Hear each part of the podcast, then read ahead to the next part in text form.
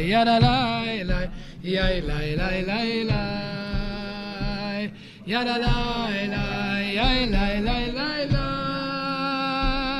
yada la la ya la la la la la la yada la la ya la ya la la yada la la ya la la la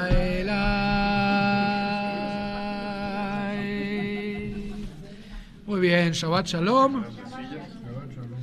Faltan sillas, se pueden incorporar. Mejor que falten, así. Somos más. Vamos a hacer un, eh, un estudio que es de Nehama Leibovich, una de mis favoritas.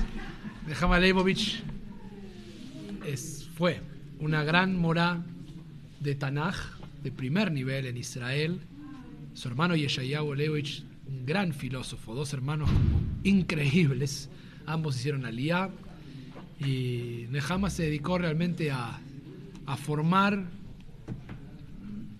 no solo, me atrevo a decir, generaciones, legiones de maestros, ganó premios en educación, fue una persona muy importante. Y en su matzebá, en su lápida, lo único que dice es morá. Es lo que dice morá, porque fue eso y realmente transformó la vida de muchos con sus enseñanzas. Y su, su abordaje básicamente es tratar de no salirse de lo que sería el estudio del texto el abordaje hacia el texto eh, anterior a la crítica bíblica.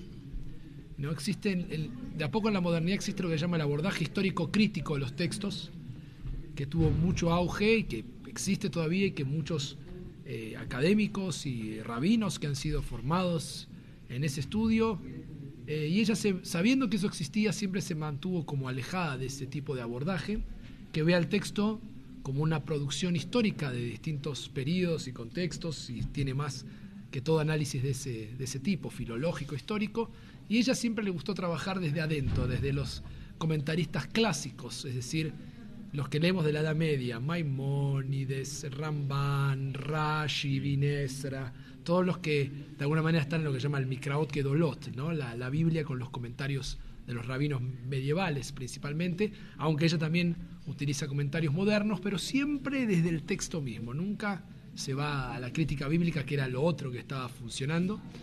Y lo que hizo también ella es poner en conversación a rabinos y autores que nunca habían conversado entre ellos. Es decir, eh, se atreve a preguntarse qué dice este comentarista que con este comentarista que nunca se conocieron, pero que ella los pone en contexto. Y sus estudios son, para mi gusto, siempre muy, muy enriquecedores, es de mis favoritas realmente, no, eh, no, no me deja de asombrar.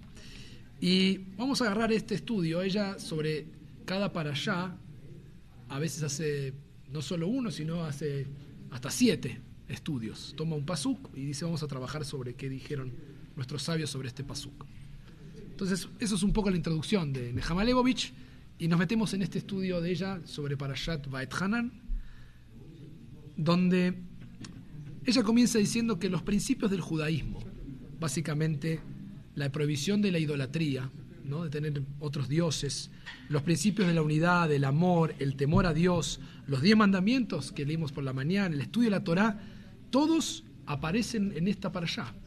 Baet Hanan, como dije a modo de, de- de broma en, en- en la tefilá, es como uno del. tiene todos los greatest hits, de alguna manera. O sea, uno encuentra el Shema dentro de, de esta para allá, los diez mandamientos, se encuentran muchos eh, pasajes famosos, incluso algunos que le, le decimos todo el tiempo cuando sacamos la Torah, Beatem Kim, Haim Kul Hemayom, to- todas esas citas de psukim que incluso entró a la liturgia, entonces es una para allá muy cargada, con muchas, eh, mucho énfasis en las mitzvot y mucha familiaridad con todo lo que hay.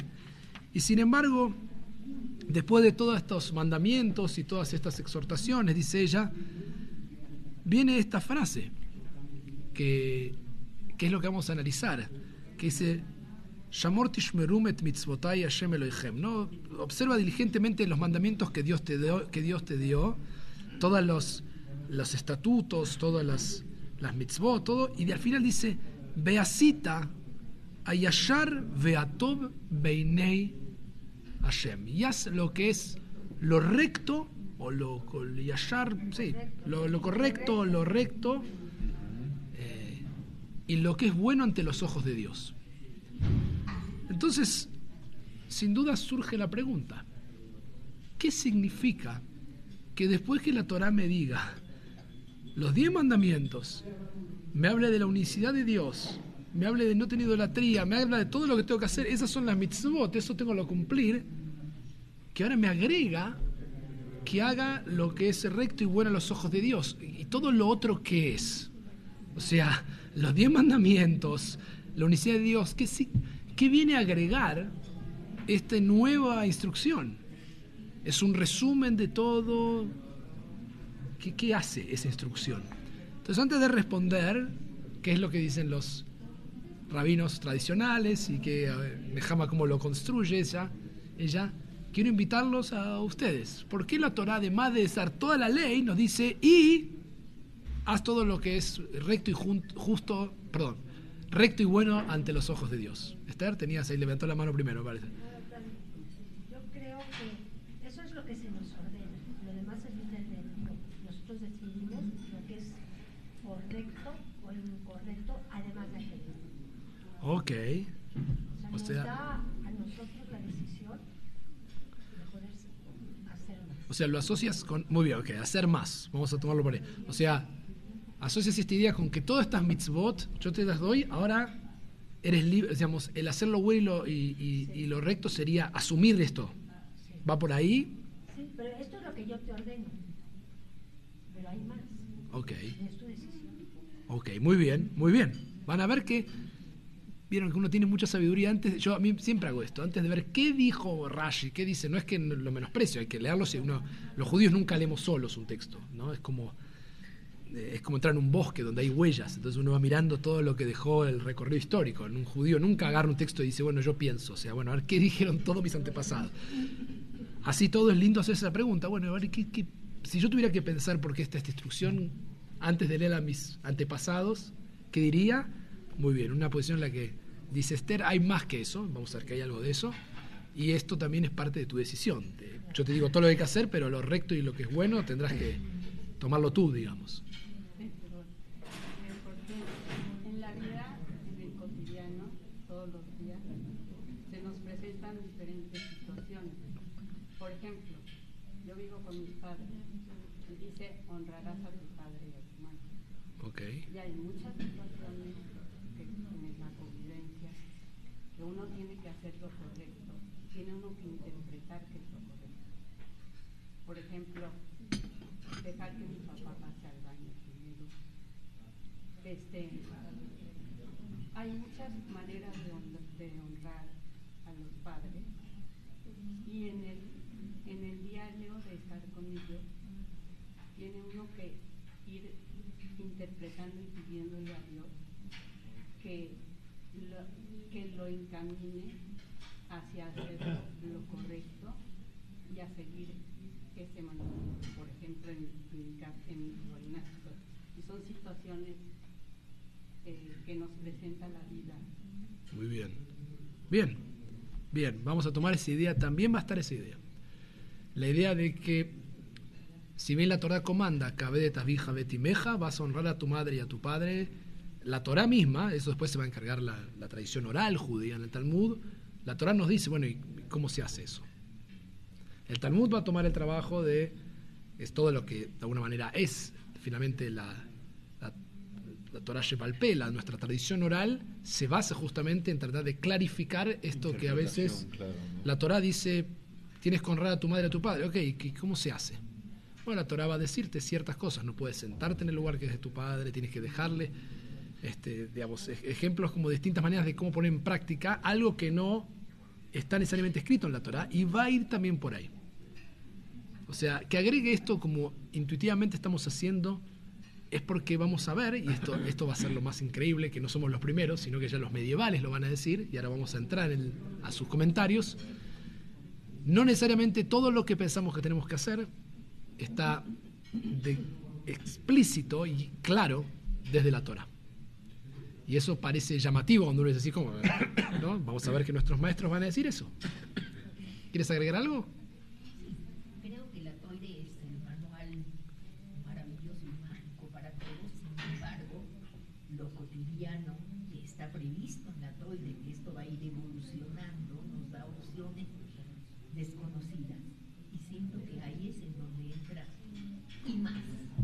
O sea, lo que no está escrito acá, préndete la luz y ya. Con la cabot. Con la cabot. O sea, la Torah como el punto de partida, como el manual, pero no está, como él dice, la, la cotidianidad del día a día, las cosas que suceden, no todo está. Y esto que parece en realidad como obvio, y que nuestros antepasados vamos a ver que lo van a dar por obvio, y la Torah por algo lo dice, y la construcción de los medievales va a decir esto donde vamos, no necesariamente hoy uno lo escucha con tanta certeza en algunos círculos. No, no está todo. No, no está todo. Hay cosas que son casos que tenemos que basarnos en lo que la Torah enseña, traer los conceptos, construirlo de ahí, pero no necesariamente están todos los casos previstos. E insisto, estamos diciendo todo lo que vamos a ver que ahora, esto que pensamos, y por eso es importante este ejercicio previo, ver qué pienso que significa esto, vamos a ver ahora lo que dijeron nuestros antepasados. Y vamos a comprobar que efectivamente pensaban como nosotros y lo interpretaban de la misma manera. El comentario por excelencia que trae Nehama Lebovich es primero el de Rashi. Y Rashi dice, el gran exégeta medieval, dice, ¿qué significa este pasuk? Dice, lo que significa es que vas a comprometer, tenés que hacer un compromiso que se llama Lifnim Mishurat Adin, de ir más allá de lo que está escrito, de lo que es lo que demanda la ley. ¿Ok? Rashi va a decir lo que significa este concepto de y vas a hacer lo que es recto y bueno a los ojos de Dios, significa que tienes que comprometer a veces el ir más allá de lo que está escrito, de la ley. Ahora, sobre esto va a construir el siguiente comentarista que ya traes, Ramban Nachmanides. El Ramban en su comentario siempre utiliza a Rashi o partes de Rashi, es como el gran maestro para él, critica y Vinestra en su estilo, pero el Ramban agrega sobre este pasuk realmente un comentario increíblemente audaz para su propio periodo histórico. Miren lo que escribe Ramban. Dice, la idea detrás de este mandamiento es la siguiente. Al comienzo, Dios nos pidió que observemos sus leyes, sus testimonios, que Él nos había comandado. Y ahora Él desea agregar algo más, que es que hagamos lo que es recto y bueno a los ojos de Dios con respecto a todas aquellas cosas que no están específicamente comandadas por Dios. Como ama lo que es, Dios ama lo que es bueno y recto. Y este es un principio muy importante. Escuchen Ramban, medieval. Ya que es imposible para la Torá registrar en detalle todo comportamiento del ser humano, todas sus relaciones con sus vecinos, con sus amigos, con su trabajo, con lo que implica lo nacional y lo local. Pero justamente después de que ha hecho varios intentos de dar muchos aspectos claros, como por ejemplo, no, te, no tomarás venganza, ¿no? uno no puede vengarse en la tradición judía, eh, lota moda al reja, no permanecerás indiferente mientras se desangra tu vecino, o sea, no puedes ser indiferente, eh, ante las canas te levantarás, ¿no? honrarás. A, todos los ejemplos que están en la Torá, dice, trae algunos, dice, tenía que incluir este principio general de hacer lo que es bueno y lo que es justo en todo, aceptando que eh, esto puede a veces ser algo que lleva una gran disputa, una gran controversia, y por eso hay que ir, termina diciendo, como dice Rashi, por eso lo toma él, lifnim shurat adin, más allá de lo que está prescrito en la Torah. O sea, ya Ramban, los medievales, ya Rashi antes que él lo están viendo. Cuando uno dice, pero está en la Torah, bueno, pero hay que hacer algo a veces más, porque la Torah no necesariamente puede legislar todas las sentimientos, emociones, posibilidades. Como dice el Ramban, puso muchas de ellas, pero no todas. Y por eso tiene que decirte, así todo con todo que te digo, igual considera si lo que vas a hacer es justo, es recto y bueno ante los ojos de Dios. Y lo que va a hacer ahora Nehama es tomar otro pasaje del Ramban, que también es extraordinario, tal vez uno de los más famosos de él, para tratar de construir o profundizar en esta misma idea. Este pasaje está en el libro de Levítico, el libro de Baikra, capítulo 19, y es una de las frases centrales de la Torá, en algún punto, todas son centrales, pero esta es una de las más conocidas, Kedoshim Tiyu Kikadosh Ani. Consagrados habrán de ser o habrán de vivir una vida de consagración porque esa es mi naturaleza, dice Dios. Ustedes comparten conmigo la Kedushá. La pregunta es, ¿qué es ser consagrado? ¿Qué significa que vivir una vida de consagración? ¿Cómo se hace? ¿No? O sea, si yo, le doy la instrucción y les digo a ustedes, bueno, ahora vivan una vida de consagración. Bueno, ¿qué hay que hacer para vivir una vida de consagración? Está buena la pregunta. Estos son, no es mía, son, estos son nuestros maestros que van a, a, tratar de, de, no dejar nada sin, sin preguntar o sin cuestionar. bueno, ¿cómo hace uno para vivir una vida de, de Kedushá? ¿Qué hay que hacer? Y, y Ramban ahí tiene, cada uno tiene estas interpretaciones, pero vamos a enfocarnos solo en Ramban, porque es uno de los más famosos también, este principio que él trae. Eh, Ramban va a decir que ser Kadosh implica separarse de la inmoralidad, mantenerse alejado de eso, eh, para estar a salvo de cualquier acción inmoral y ahí uno va a encontrar Kedusha. Dice, esta es la interpretación de Rashi. Pero el comentario dice sobre ese mismo texto lo da para un principio más general, esto de estar separado. Y aquí va a ir Ramban, decir, Rashi dice esto, dice, y en mi opinión, la separación se refiere aquí no solamente a abstenerse de la inmoralidad, como Rashi sostiene, sino de abstenerse de aquello que se refiere en el Talmud, que es la práctica de alguna manera de control sobre aquello que la tradición sí te permite. Voy a, voy a, vamos a, lo estoy explicando mis palabras. Dice, ya que la Torá nos advierte acerca de la inmoralidad de lo que está prohibido de las comidas, pero nos permite, por ejemplo, tener relaciones maritales, dice, o comer carne y vino, la persona que no tiene un control, que, no es moderada, dice, va a abusar de esto. Porque va a mantener justamente que la Torah se lo permite. Lo que está haciendo Rashi, perdón, Ramban, que es extraordinario, está diciendo, de alguna manera, hacer lo que es recto y bueno ante los ojos de Dios es ir más allá de lo que Dios incluso te permite hacer. Porque si Dios te permite comer carne y vino en Shabbat, por ejemplo, una persona dice, bueno, me voy a tomar tres botellas de vino y me voy a comer una vaca.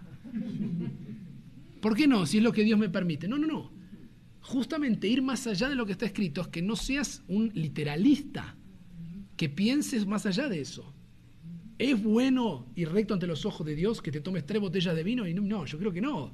O sea, eh, que, la moderación, y la moderación no la puedo legislar. ¿Cómo legislo la moderación? Entonces, como no puedo legislar ciertas cosas que son lo que sí te permito, y por eso es extraordinario este Rambán, es que lo que significa vivir una vida de consagración, de Kedushá, sería que puedas controlarte en aquellas cosas que sí se espera que cumplas. Porque el desde sería, obviamente, no, no hacer lo que no puedes hacer, o sea, pero adelante. ¿Qué tanto es tantito? Me encantó. Ahí viene incorporando expresiones mexicanas a mi vocabulario. ¿Vieron?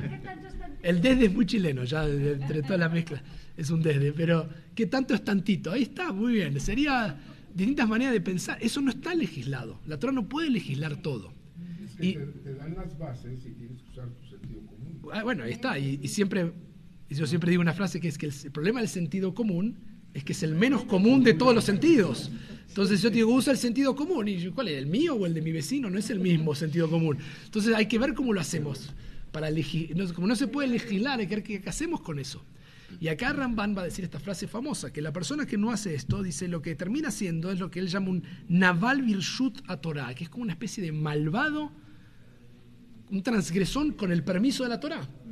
Porque estoy haciendo lo que está escrito, yo no hice nada. Les voy a decir cómo se llama esto de otra manera.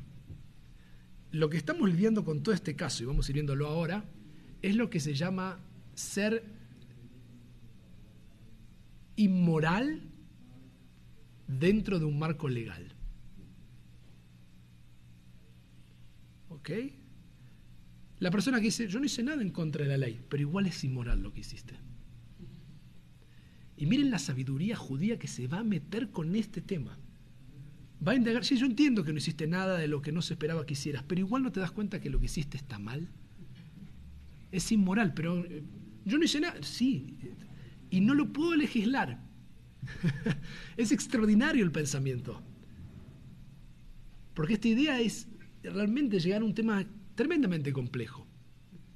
Porque muchos en los ámbitos empresariales, en las industrias, en la política, en los liderazgos, en todo tipo de situaciones, en cualquier relación, alguien dice, yo no hice nada que esté fuera de lo que es el marco legal. Pero, pero no es lo correcto.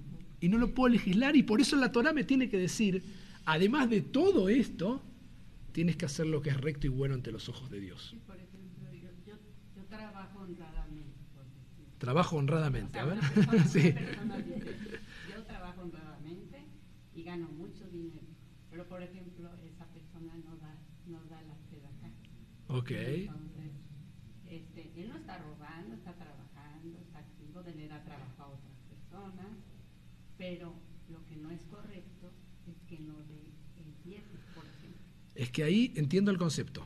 Vamos a tomar ejemplos. Hay ejemplos que trae acá Nehama. Eh, ahí sí, la tzedaká sí se esperaría igual. No es que dentro de lo legal del sistema eh, se esperaría que des acá. No estás cumpliendo con la mitzvah. Eh, vamos a buscar ejemplos porque existen. Los voy a traer aquí. En realidad los va a traer la, tradición misma. pero es algo de eso, es algo de la conciencia de pensar que estoy haciendo las cosas bien cuando, no está, cuando hay algo que no, no está fallando. El tema es que ahí, en el ejemplo de acá sí se esperaría. Entonces no es que Tal, vez me atrevo a decir y tampoco, porque la alajá también legisla la tzedaká cuánto hay que dar, no hay que dar más de lo que, de manera tal que uno se puede empobrecer. Solamente que a lo mejor si quisiéramos un ejemplo, y tal vez, como digo, siguiendo esa línea, sería el ejemplo de la persona que puede dar mucha tzedaká y dice, doy lo que me dice la tradición y no más. Está bien, es legal, pero tienes para dar mucho más. Y con eso puedes ayudar mucho más a otras personas que realmente lo necesitan. ¿Cómo te sientes con eso? ese sería un poco el ejemplo, pero no podemos forzarlo, porque alágicamente, la alajá tradicionalmente dice tú tienes que dar, digamos, lo que, está, lo que te corresponde. Ahora, si tú tienes, eso no es nada para ti, digamos, no significa nada, porque tienes muchísimo más, está bien, estás amparado en el marco legal, pero lo que sería moral, que queríamos todos, es que tú sabes que hay muchos que no tienen nada y tienes mucho más y podrías, tal vez siguiendo ese ejemplo, que es un ejemplo muy difícil porque incluye la, la, la lajada de la, de la tzedaká que sí está anotado. Pero vamos a, a ver. A ver.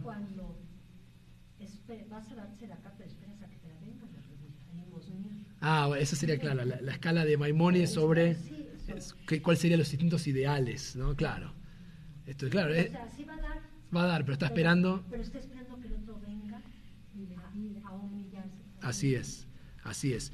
Aquí Nehama va a traer un ejemplo, por ejemplo, de, del, va a traer dos del Talmud, uno de Baba Metzia y otro de, están pegados, de la misma sección.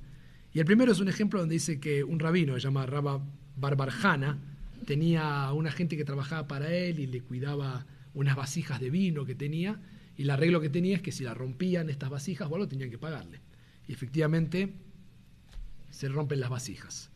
Entonces, ¿qué hace eh, Barbarjana?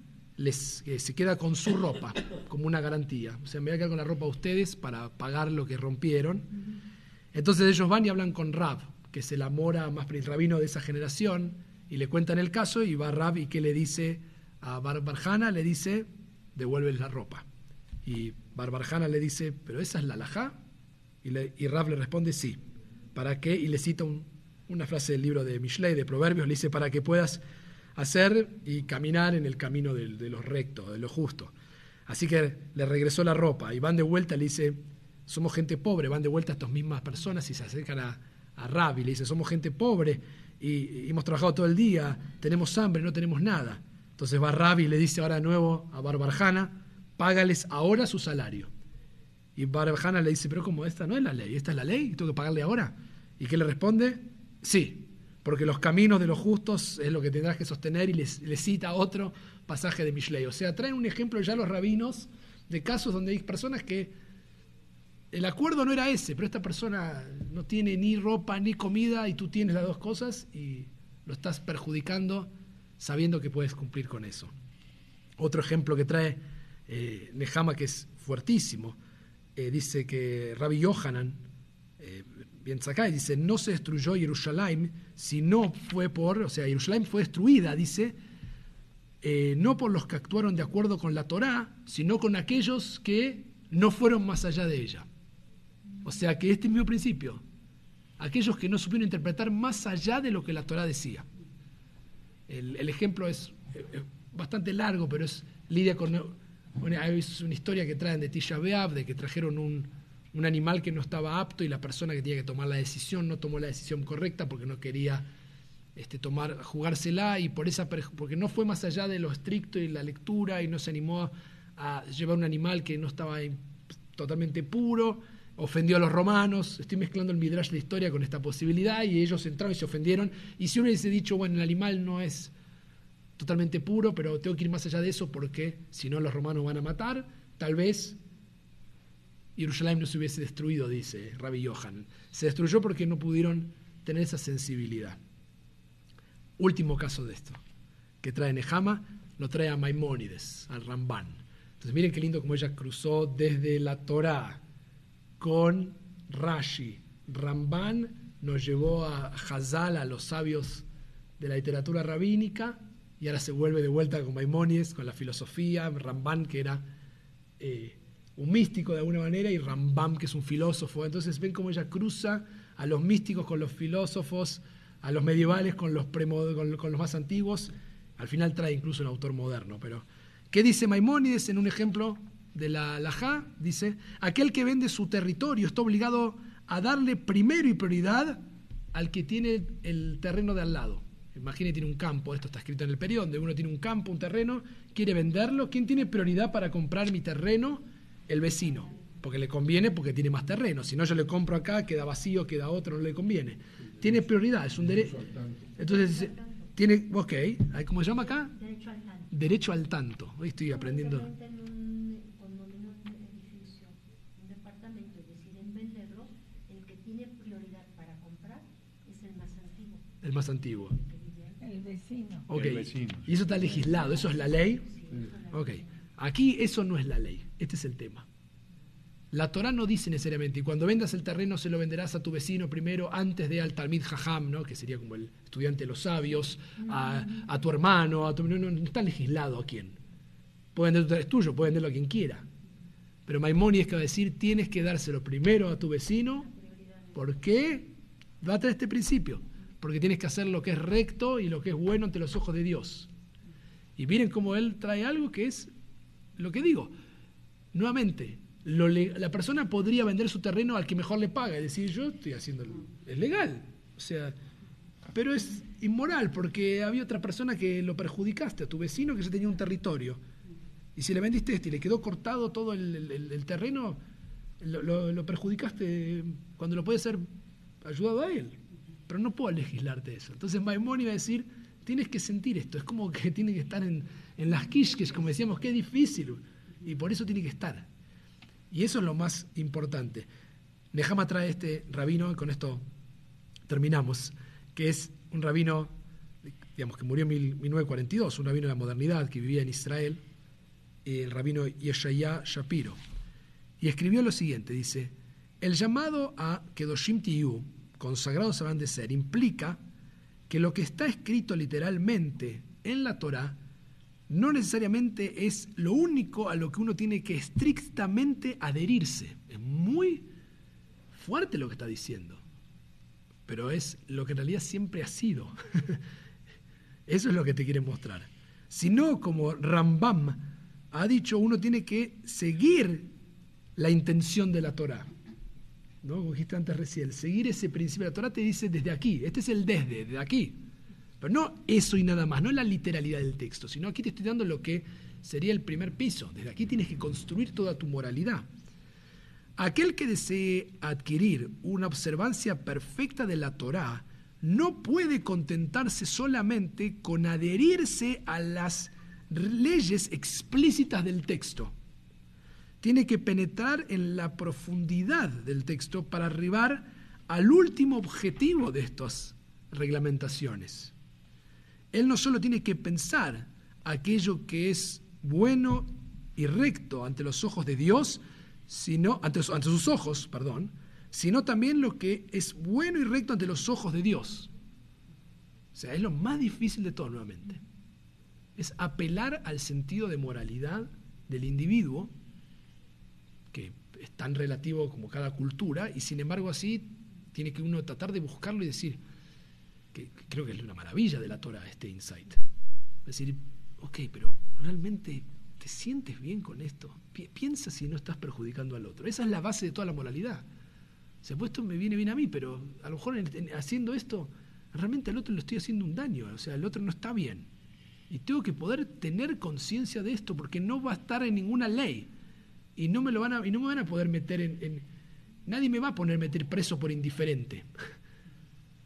Pero tengo que sentir que estoy siendo indiferente y no está bien. Tengo que sentir estas cosas que, tanto es tantito, como decía. ¿Cómo, ¿Cómo, lo legislo? Entonces, va a agregar.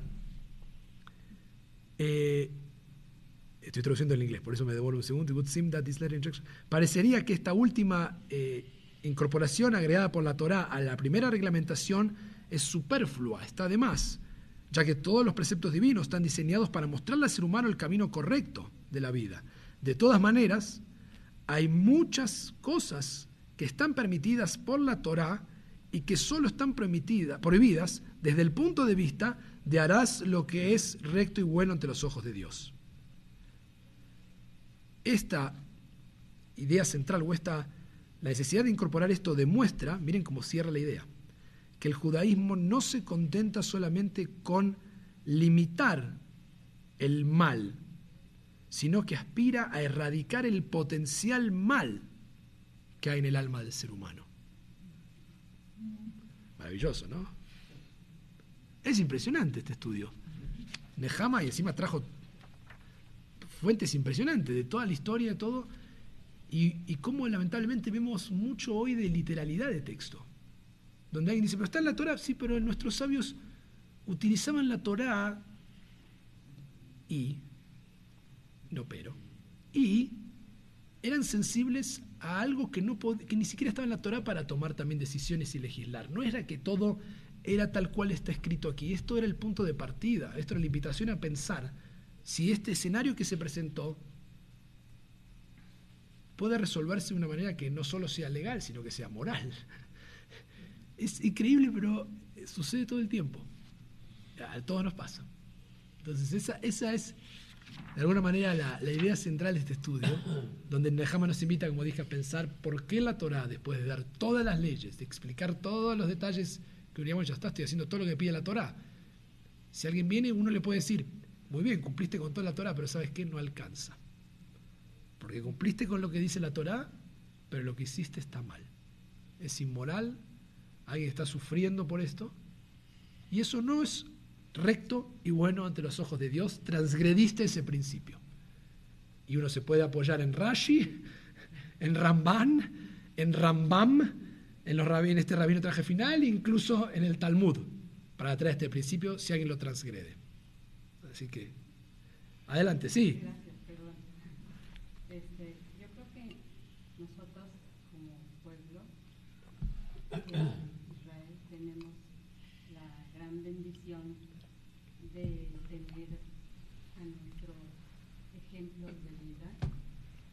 son nuestros patriarcas y nuestras matriarcas, y empezando desde Noah, por ejemplo, porque Noé, Noah era, era tranquilo, era, era, tranquilo, y por eso Hashem lo eligió a él para salvar, salvarle a él la vida y a su familia, porque él, era, era tranquilo, era, entonces si nosotros como, como pueblo vemos las características principales de nuestros patriarcas y matriarcas, como Abraham, que era la misericordia y, la, el, dar a los demás, o como Jacob, como Rachel.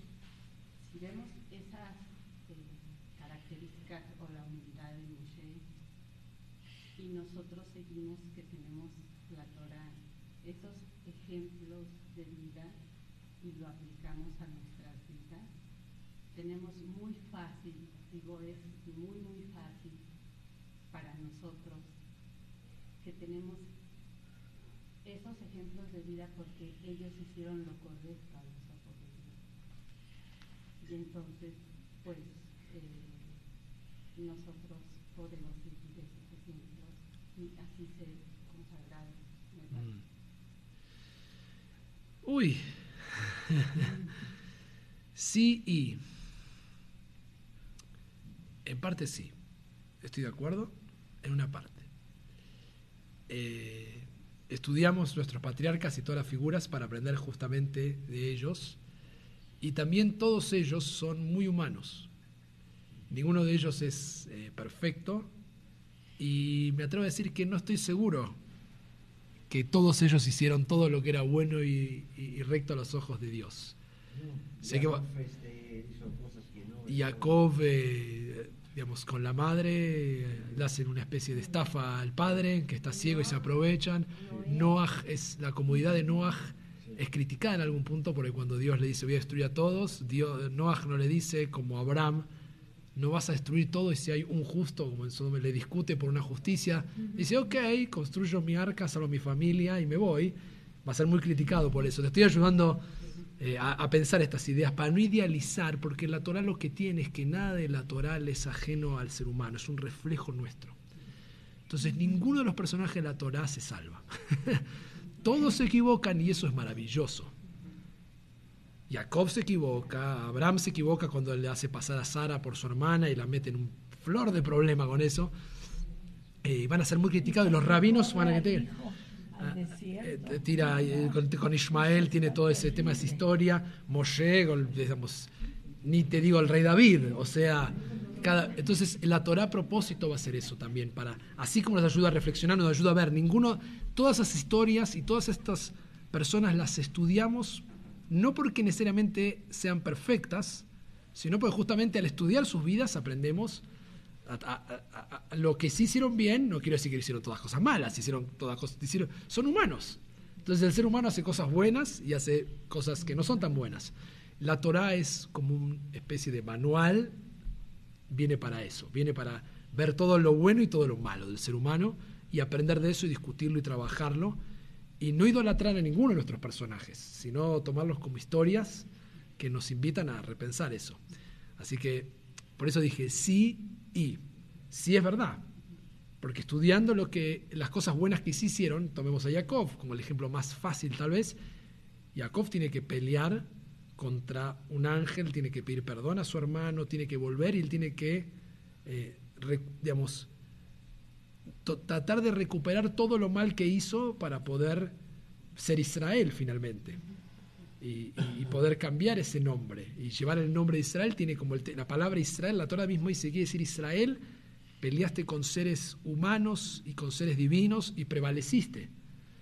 Entonces, el, Joseph, el- el- Joseph, por ejemplo, y Yosef con sus hermanos también tiene mismo caso, o sea, tiene daba consuelo a, a los que estaban presos, los consolaba, Tam- también él- él- también tuvo que hacer ese perdón. Yosef sueña, una cosa increíble es que todos sus primeros sueños son sobre él.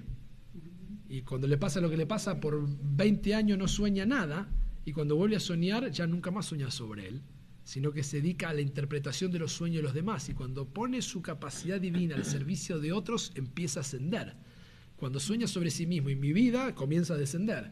Entonces cuando descubre que el truco en realidad no es soñar tus sueños de grandeza y que todo se arrodille ante ti, sino es este talento que has recibido, que es la interpretación de los sueños, utilizarla para que otros descubran sus sueños, el faraón, los compañeros de prisión, él empieza a ascender y descubre y él se transforma y se mantiene un justo. Yosef Atzadik se conoce porque ahí hace todo un cambio que finalmente es el primero que rompe esa estructura de todas esas generaciones donde se mataban por la herencia y por la bendición y es el primero que eh, perdona. Recordemos, Bereshit empieza con un fratricidio, o sea, dos hermanos que se matan y termina con Yosef que con los hermanos que se vuelven a pedir perdón y eso va a dar pie al comienzo de Shmot, del Éxodo, donde todo el resto de la historia, primero había que perdonar una familia, y ahora que estamos como familia unidos y perdonados, son tres hermanos, Aarón, Moshe y Miriam, los que van ahora a liderar una nación entera. Pero primero tiene que tener el perdón de la, de la familia. Entonces, todos estos son ejemplos para poder una y otra vez repensar. Y lo más importante que lo podemos llevar es, ante cada situación que a todos nos va a pasar y que lo vemos lamentablemente, pensar esto, ok, hiciste lo que está escrito, está en la Torá, ok, es legal, pero ¿fue inmoral o no? Ojalá que no lo sea, pero si lo fue, por algo Dios dijo, además de todo esto, lo que es recto y bueno ante mis ojos. O sea, no pienses que solo me alcanza con que cumplas con lo que yo anoté aquí. Necesito que vayas más allá de eso. Muy bien. Baruch vamos a agradecer la comida. Página 10.